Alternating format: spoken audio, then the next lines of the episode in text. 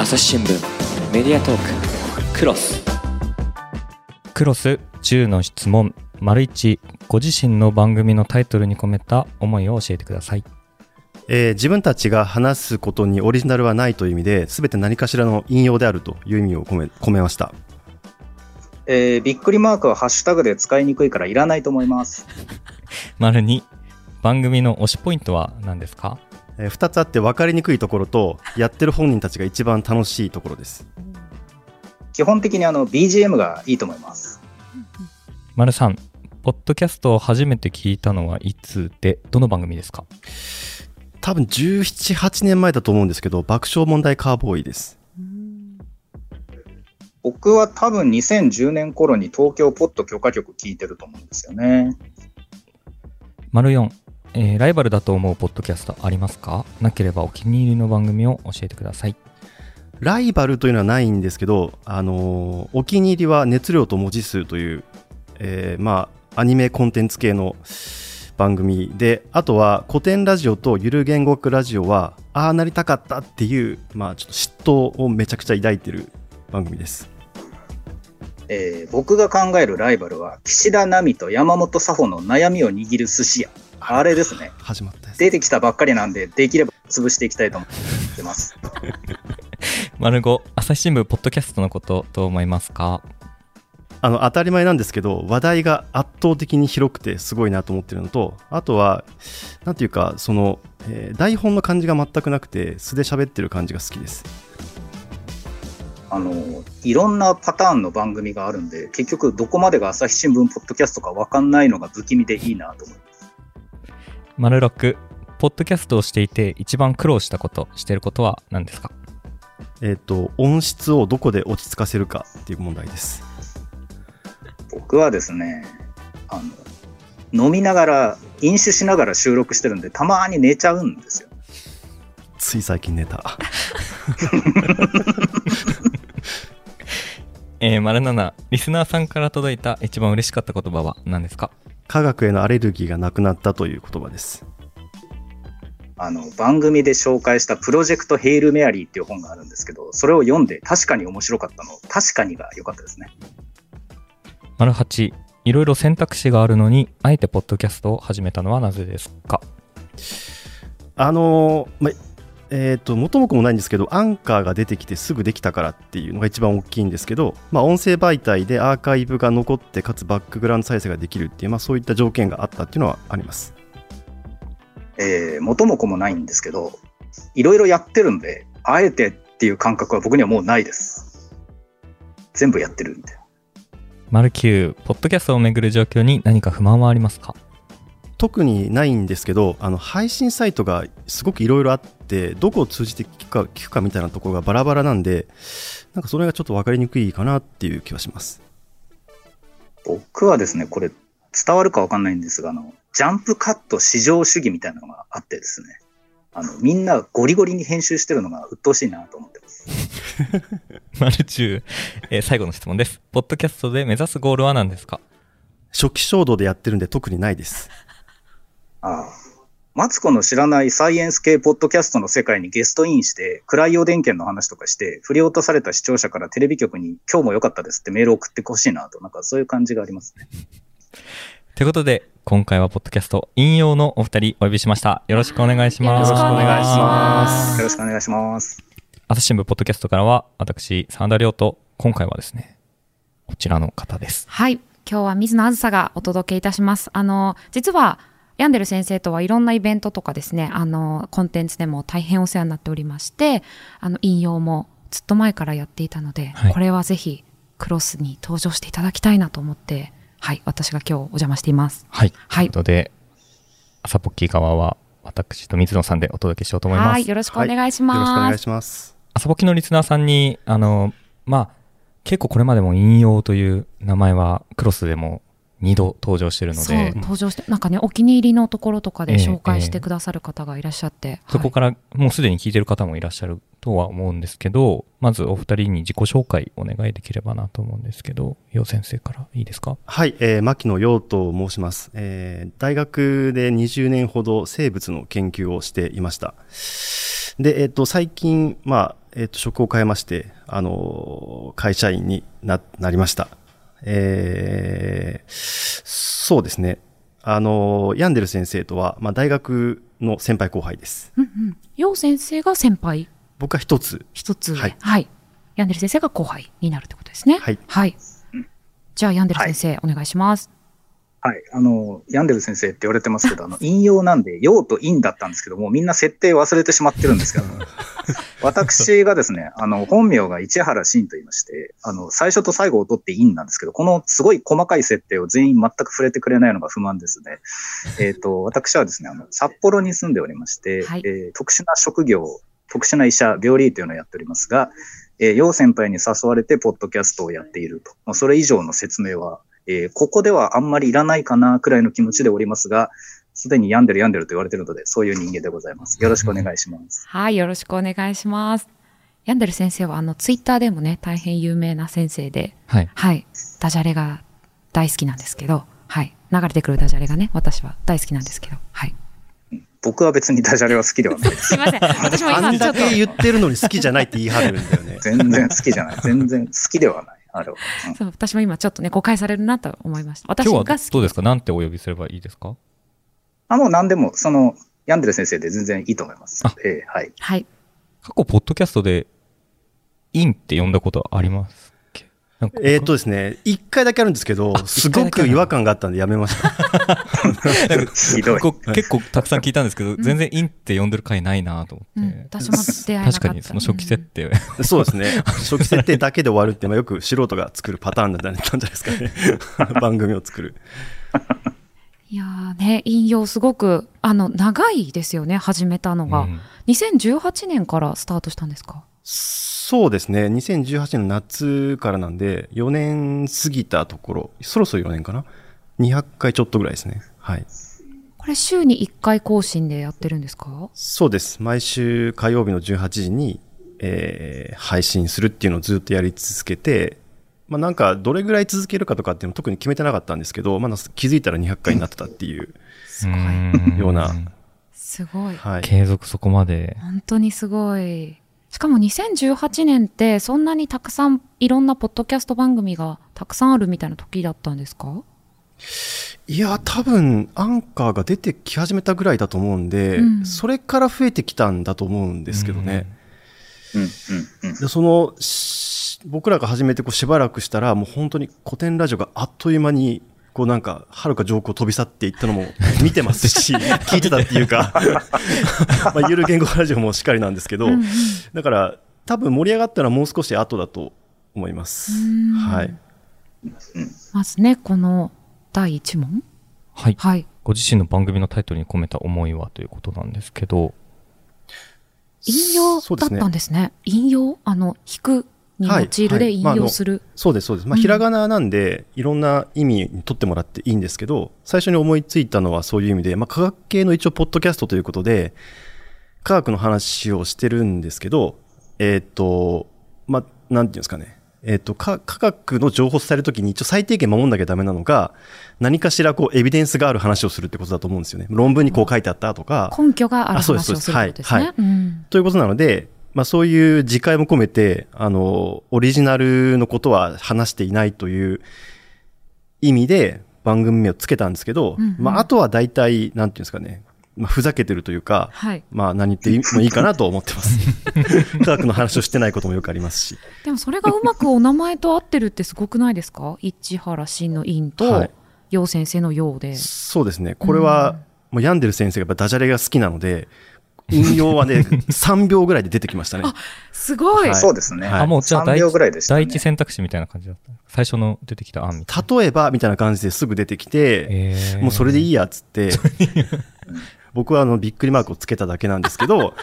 さっきびっくりマークいらない、タグとして使いにくいのでいらないと言われましたけど。言われましたね。はい。そう。いつの間にかびっくりマークついてて、やりやがったと思ったんですよ。いつの間にかだったんです。軽音っぽくしやがったと思ってこう。そうそう。そうですね。今だったらもうつけないと思うんですけど、まだギリギリ軽音フォーマットがいけると思ってたんだよな、あの頃。うん、そういう感じですね。なるほど。今は逆に一周回ってそのオリジナルの軽音のフォーマットがっていう話になるんで、だんだん味わいが出てきました。2人の認識がずれまくってるのがいいですね。なるほど。かわいいですけどね、引用。うん、そうですか。ありがとうございます。はい。すいません。かわいい。でもそもそもお二人が出会ったのは大学の頃だったわけですよね。はい、正確に言うと大学院ですね。あ、院か。はい。その院で出会った頃っていうのはいつ頃になるんですか？何年前とかになるんですか？18年ぐらい前、20年ぐらい前ですか？20年ぐらい前か。2003年ぐらいですね。はい。そこからこう、ポッドキャストやろうぜになる流れが、今のところ見えなくて。そうですね。うんうん、いや大学院生時代の時から、すごくいろんなことを面白く話すやつだっていうことは、まあ知ってたわけですよ。ヤンデル先生のことを。うんうんうん、で、それからツイッターも始めて、すごく面白いし、人気もあるし、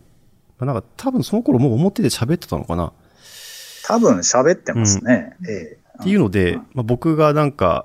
科学のことを、僕好きなことを誰かに喋りたいっていう欲求がずっとある人間で、はい、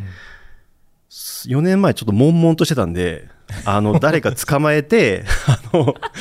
世界に向けて発信してやろうっていう、まあ、っていうことで、まあ、ヤンデル先生がいいかなと思って声をかけたらやってくれたんで、うん、はい。いや、そうだったんですね。このね、引用って、まあ、科学系ポッドキャストってお話でしたけど、はい、すでに番組の概要欄に番組のコンセプトは専門領域とエンターテインメントの境界をうろうろすること、自分たちの仕事の話はあまりせず、大半は本、漫画、アニメについて話していますって書いてありまして、はい、はい、本当にその通りですよね。科学の話ももちろんあるんですけど、はい、文系領域みたいな。そうそう、文化とかそのカルチャーの話が本当に多くて、なんていうか多岐にわたりすぎてるというか。すごいなって思って聞いてます。ああ、そうなんですね。はい。そっか、みんなもっとちゃんとバシッとテーマが決まってるポッドキャストが確かに多いですね。そうですね。だから科学のポッドキャストだったら本当に科学の話がメイン、うんうんうん、たまに雑談会でちょっと別な領域に行ってまた戻るみたいなのが多いかもしれないですね。うんうん、そうですね。うん、いやー、まあ、話したいことを話してるだけなんですけど、だから本当はもうちょっとちゃんとこう一貫したテーマとか、まあ、なんていうんですかね、わかりやすいこう番組としての構成があった方がいいのかなとはずっと思ってるんですけど、はい、なんかそうならないんですよね。そうならない。はい。多分ヤンデル先生が関わってるコンテンツで一番ポップじゃないと思うんです、引用が。はい。で、なんかもうちょっとわかりやすく、とっつきやすく、何をやってるかっていうのをこう示した方が、聞いてくれる人も増えるのかなって、そういうふうに思ったりも、そういう意味でポップって言ったんですけど、うん、そういうことを考えたりもするんですけど、どうも僕の性格上それがどうしてもできなくて、まあ、病んでる先生はなんか、まあ、それでもいいよって言ってくれるんで、まあ、それに甘えてるというか、まあ、そのまま進んできてる感じですね。はい。なんか科学とエンターテインメントだと、例えば働く細胞の感想とか実況とか、はい、そういうあたりはかなり科学っぽいなっていう回があったりする中で、はい、例えば京都アニメーションのアニメを、うん、2回にわたって感想を語る回とかもあったりして、うんうん、はい、これは本当にその回ごとにテーマはどちらが決めてるんですか？テーマは基本的に全部僕が決めてます。はい、なるほど。はい。どうやって決めてるっていうのはありますか？一番話したいことですかね。答えが同じなんですけどね。いや、ですね、一応言い訳があって、はいはい、僕は科学も好きだし、うん、同じ熱量でアニメも好きなんですよ。はい、だから、同じテンションで喋ってるっていうことを聞いてる人に分かってもらえれば、うん、例えば科学にそんなにこう、なんていうんですかね、とっつきにくいなと思ってる人も、なんか同じぐらいなんか面白そうに喋ってるなっていうのを受け取ってほしいなっていう、言い訳はあります。なるほど。じゃあ、はい、アニメ聞きに来た人が、はい、うっかり科学の話も同じ熱量だから面白く聞いちゃうみたいな。はい、そうですね。それを一応期待してるというか。はい。アニメの時のテンションと声色が全く同じで喋っている科学の話は、つまりこいつらにはあのアニメと同じように見えているんだなっていうことなんですよね。うん、そういう気持ちで受け取ってほしい。だから僕らが、テーマを決めて喋ってないんですけど、喋る側がブレてないようにしてるっていうだけなんですよね。うん、じゃあ何を喋ってるかっていうのが毎回違うのはなんでかっていうと、だから自分の中から出てくる創作意欲は一回も喋ってないんですよ。我々。全部何かを引用して喋ってるんですよ。それこそ。うん、今日はあの研究の話を引用しよう。今日はあのアニメの話を引用しよう。この間読んだ本の感想を言おう。この間読んだあの論文の感想を言おうなので、うんうん、僕はですね、一貫して先輩の興味にあるもので雑談をしようっていう、一切ブレてない非常に狭いことをやってると思ってるんですけど、うん、蓋を開けてみるとそうでもないっていう。多彩に見えてしまってるっていうのはだから面白いなと思って今も聞いてました。あ、そうですか。本当でも急に振られて、いや今聞いてびっくりしてるってヤンデル先生が言いながら球を打ち返していくのが本当すごいなと思って聞いてますなんで多分いろんな引き出しがお二人ともあるんじゃないかなと思ってるんですけど、僕らよく先輩とも話しますけど、うん、打ち返すのが上手な二人ではないんですよ。え、そうですか、うん、ですよね先輩。そうだと思います。で、ただ、この4年間でヤンデル先生は、人の話を聞くのがすごく上手くなったと思う。で、それはなんでかっていうと、この番組は基本的に僕がテーマを決めて、僕が喋り出すので、はい、それにまあヤンデル先生が合わせてくれてるわけですよね。うんうん、その多分トレーニングを200回分やった結果、僕は人の話をまだ全然聞けないままなのに、ヤンデル先生だけもともと話せた上に人の話も聞けるようになってきたっていう、一応その成長物語はあります。ヤンデル先生。すごい。でもまだ打ち返してはいないんですよ。そうなんですか？そうかな、うん、結構打ち返してるように聞こえましたね。うん、打ち返してるというかやっぱり引用の話が繰り返しになっちゃうんですけど、この人は何を言いたいんだろうを200回やってるのは本当なんですよね。それがコンテンツか先輩かの差はあれなので、こういうなんて言うんだろう、漫画読むのが上手い人になりたいっていう欲求はずっとあるので、打ち返せてはいないかもしれないけど他の人も連れてこれるような感想は言いたいわけです。うん、でそれを先輩のコメントにも同じようにできたらいいなというのはずっと考えてはいますね。ああ、そうなんですね。メディアトーククロス SDGs シンプルに話そう、パーソナリティの木田光です。メディアトークをお聞きの皆さん、朝日新聞ポッドキャストには他にも番組があるって知ってますか？最近よく聞く SDGs という言葉、優等生的、綺麗事、不散臭い、そんなイメージを持っているあなたも大歓迎。まずはシンプルに話してみませんか？複雑な世界がちょっと生きやすくなるかもしれません。アプリから SDGs シンプルに話そうで検索してください。楊先生、聞いてどうですか？そうですね、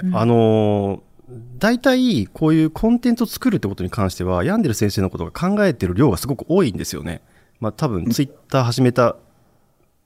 ずっと頑張ってるのもあるし、その前から多分そういうことをいろいろ考えてると思うんで、だからなんかこう大体その辺は乗っかるようにしてるというか、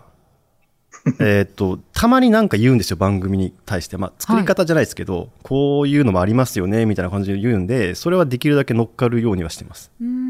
ありがとうございます。ありがとうございます。内容は僕が決めます。はい。そう。いやなんか今ね、ご自身たちの創作の話はしないってお話ありましたけど、お二人とも本を出されていて、でいろんなアウトプットされてるじゃないですか。その話とかあんまり確かに出てこないなって聞いてて思ったんですけど、例えばヤンデル先生がなんで本を書くのかみたいなことを語るみたいなことはないですよね。ないですけど、先輩あれですね、僕が論文書いたときに、それを説明してよって言ったときの話、今僕しようかと思ったんですけど、はい。僕、あの時自分の書いた論文を読んだ感想を言ってたと思うんですよね。なんとなく。うん。なんか書いた時の秘話とかってあんまり考えてなかった気がします。病理 AI の論文に、ヤンデル先生が携わっていて、その中の一本について、僕は興味があったんで、はい聞いてみたっていう回があるんですよね。うんまあ、僕はこの病理 AI にちょっと興味があったんで、うん、せっかく近くにやってる人がいるから聞いてみようっていうことで、実際そういう研究の最前線でどうなってるのかなと思って聞いたんですけど、はい、病理 AI の最前線っていうよりはやっぱり病んでる先生の頭の中身がただただ漏れ出てくるだけなんですよね。それはそれですごい面白かったんですけどだからそのいわゆるレビュー的な回になってないんですよね。もっと主観的な主観的な回になってるんですよ。漏れてきた。なるほど。あ、じゃあそういう回もめちゃくちゃ客観的に読んだはずなんです意外とあるという。あ、ちょっとそれは後で回を教えていただいてね、概要欄に貼って聞きたいなと思いますが、はい客観的ですよねって言ったら主観的ですねって書いてきて、おやっていう全然違うなと自伝みたいな回だと僕は思ったんですけどね。ああ、そうか。なんかその要は、その研究やってた時に考えてたことを一人称形式でこう話していくみたいな感じで僕は聞こえたんで、その瞬間のすごい、うん真逆だ真逆でした。あれ、私結構聞いたんだけどそれ出会えなかった気がしたな。ちょっと後で遡って聞きますねなるほど、自伝的回もあるということで多分クロスとかで紹介されててすごく人気だった回があって、はい、それちょっとご紹介したいなと思うんですけど、はい、ありがとうございます、はい、例のやつ、はいはい、第165回第1回細胞小器官擬人化会議イエーイっていうのがありまして、はい、はい、これちょっとどういう会だったか楊先生紹介していただいていいですか。辛そう、細胞小器官擬人化会議ですよね。はい、細胞小器官擬人化会議、はいはいはい、ですね、はい、まあ漫画アニメコンテンツで擬人化っていうのがもう当然というかすごく盛り上がってるというか、まさに働く細胞とかそうですね。そうです、まさにそうですね、うん、大体調べるとどんなものも大概擬人化されてるんですよね。はい。まあ、科学系で言うと元素記号だったりもそうですし、他にもいろいろあるんで、うんうん、商業コンテンツになっていなくても、誰かしら同人で擬人化してるっていうぐらい、擬人化が当たり前になってるので、はい、なんかこう生物界隈でないかなっていうので、まあ、細胞小器官っていう、はい、核とか、ミトコンドリアとか、葉緑体とか、はい、そういったものを擬人化するんですけど、理科で聞いたやつ。そうです、はい、うん、なんていうんですかね、生物研究やってる人にとってはそれぞれ細胞小器官に関するイメージとかそういうものがあると思うんですよね。みんな持ってると思うんで、うん、それを人にしたらどんな感じにどんな人になるのかっていう切り口で話したら面白いかなと思ってやった、はい、僕たちの中ではちょっとおふざけ会なんですけど、はい、マニアックすぎるってこの番組でもね言われてたというか、はい、それで面白いって言っていただいて、うんうんうん、僕らあれより分かりやすいもの作れないんですよ多分かなり分かりやすいっていうことですね。僕らの中ではかなり分かりやすくしてるつもりなんですけど、うんうん、はい、あれがマックスですね。いや、これ私、本当に土文系の水野が一番最初に聞いた時の感想は、はいはい、全然中身の話は分かんないけどすごい楽しそうでした。はい、分かります。そうそうそう、はい。よく言われます。そう途中からもうだから髪飾りはこの形だよねとか言われて、あ、それそれだよねとか言われてるんですけど、全然その形浮かばないけど楽しそうっていう。そうそうそう。髪の毛の色とか決め始めるじゃないですか。はいはい、で、金色でしょうとかって言ってて、うん、それまさにそうとかって言ってて、何がまさにかは全然分かんないけどすごい楽しそうっていう感想を持ちました。はい。なんか例をね、ちょこっと挙げようと思って、今日改めて聞いたんですけど、やっぱちょっと面白かったです。例えばミトコンドリアの名前を決めたりするんですよね。で、はいはい、最初はなんか、名字は間違いなくミトですよね。とかって言ったり、あとなんか、イメージカラーは最初オレンジ感があるなとかって、赤系だよね。でもなんかこう、何かで染めるとピンク色になるんですよ。みたいなことを病んでる先生が言って、うん、あ、もうじゃあピンクだな。みたいな感じで、イメージカラーとかが決まっていくっていう、最終的に学園ものの乙女ゲームになるという、はい、そうですね、はい、ね、はいはい、なかなかゴル自体の名前が決まらなくて悩むとか、はいはい、うん、ちょっと言葉だけで聞くと本当にどういうことってなるんです本当に。でもこう理系の人の頭の中ってそうなってるんだなっていうのが本当に面白かったです。そうなってるんですか？どうなんでしょうね。いや、確かにそういうノリの人は一定数いるけど、でも研究室でこういう話したことないな。あまりにポップすぎて、なんかこんな話みんなでできないくらいポップ。言ってみれば、結婚式の前撮りで撮る写真って生涯で一番綺麗な写真撮るじゃないですか。はい。普段あんな顔じゃないし、普段あんな服着ないですよね。あんな笑顔にもならないじゃないですか。擬人化会議って僕らがあれくらい作り込んで、もう日常ではありえないくらいポップにしたつもりで、だからちょっとつまんないかもって僕思って喋ってたんです。なんなら。そうですか。なんだろう。いつものサイエンスじゃない、物足りないとか、今日はアニメ界だったなって思って去るぐらいの回かなと思ってたら、なんか多くの方々にですね、なんか何言ってるかわからないけど熱量が伝わって、あみんなそうなってるね。一緒ですね。みたいな。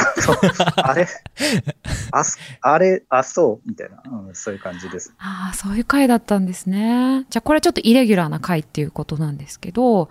普段はニュースのね、科学ニュース雑談してくださったり、面白い研究紹介していただくみたいな、そういう科学のもあったり、あとは獣フレンズとか、働く細胞さっき紹介しましたけど、そういうアニメとか、あと、ヤンデル先生が札幌にいらっしゃるので、水曜どうでしょうの話で盛り上がったりとか、そんないろんな回があるっていうのが引用ですね。なるほど。はい。みそさん。はい。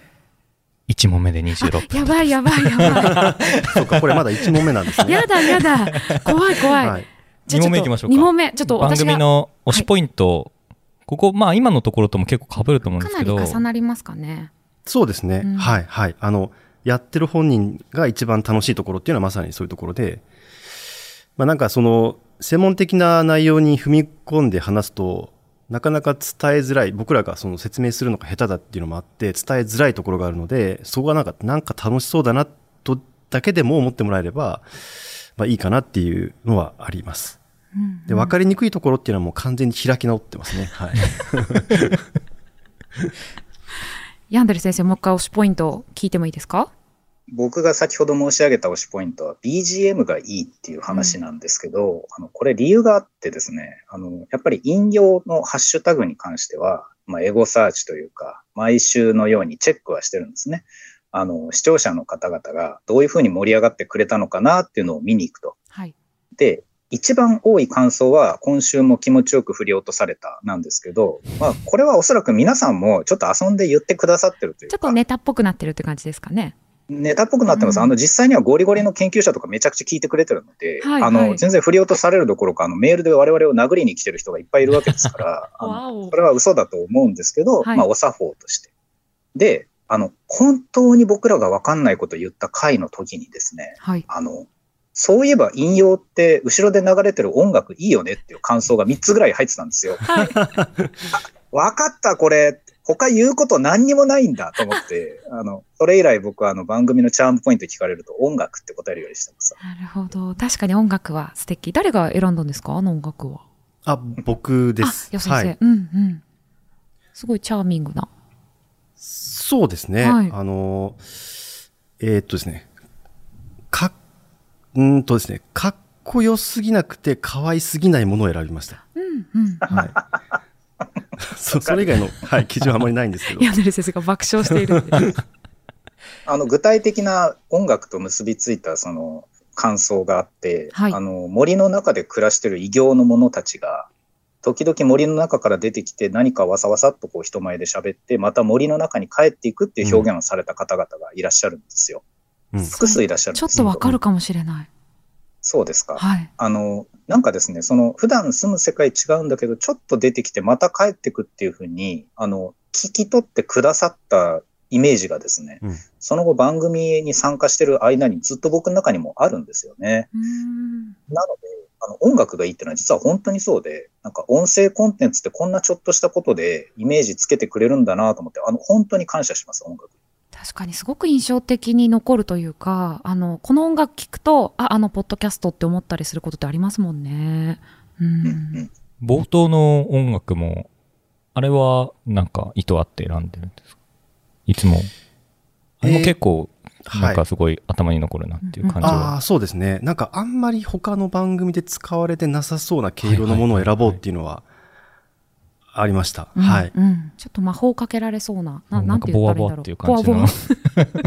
ボワかるわかる、うんうん、うまく言語化できないっていうねところがありますけど、はい、水野さんはどういうところが推しで、推し今回、まあでもちょっと好きな回とかも今だいぶ長い時間かけて語っちゃったんであれですけど、はい、いや本当にでも楽しそうなところですね。例えば同じぐらいの熱量で私たち仕事のこととか話せるかなとか、話せますか、まあ、話してるか、楽屋裏とかでは話してるかな、そうですねっていう感じなんですけど、でもあそこまですごい楽しそう に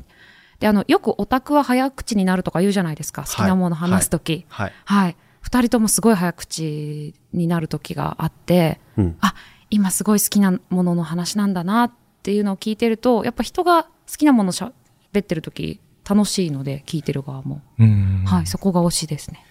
ありがたい。そうですね。好きな、ちょっと先言っちゃって申し訳ないんですけど、好きな番組、熱量と文字数っていうあげたんですけど、はいはい、ここでまさにその好きなものをとりあえずこうなんて全力というか楽しそうに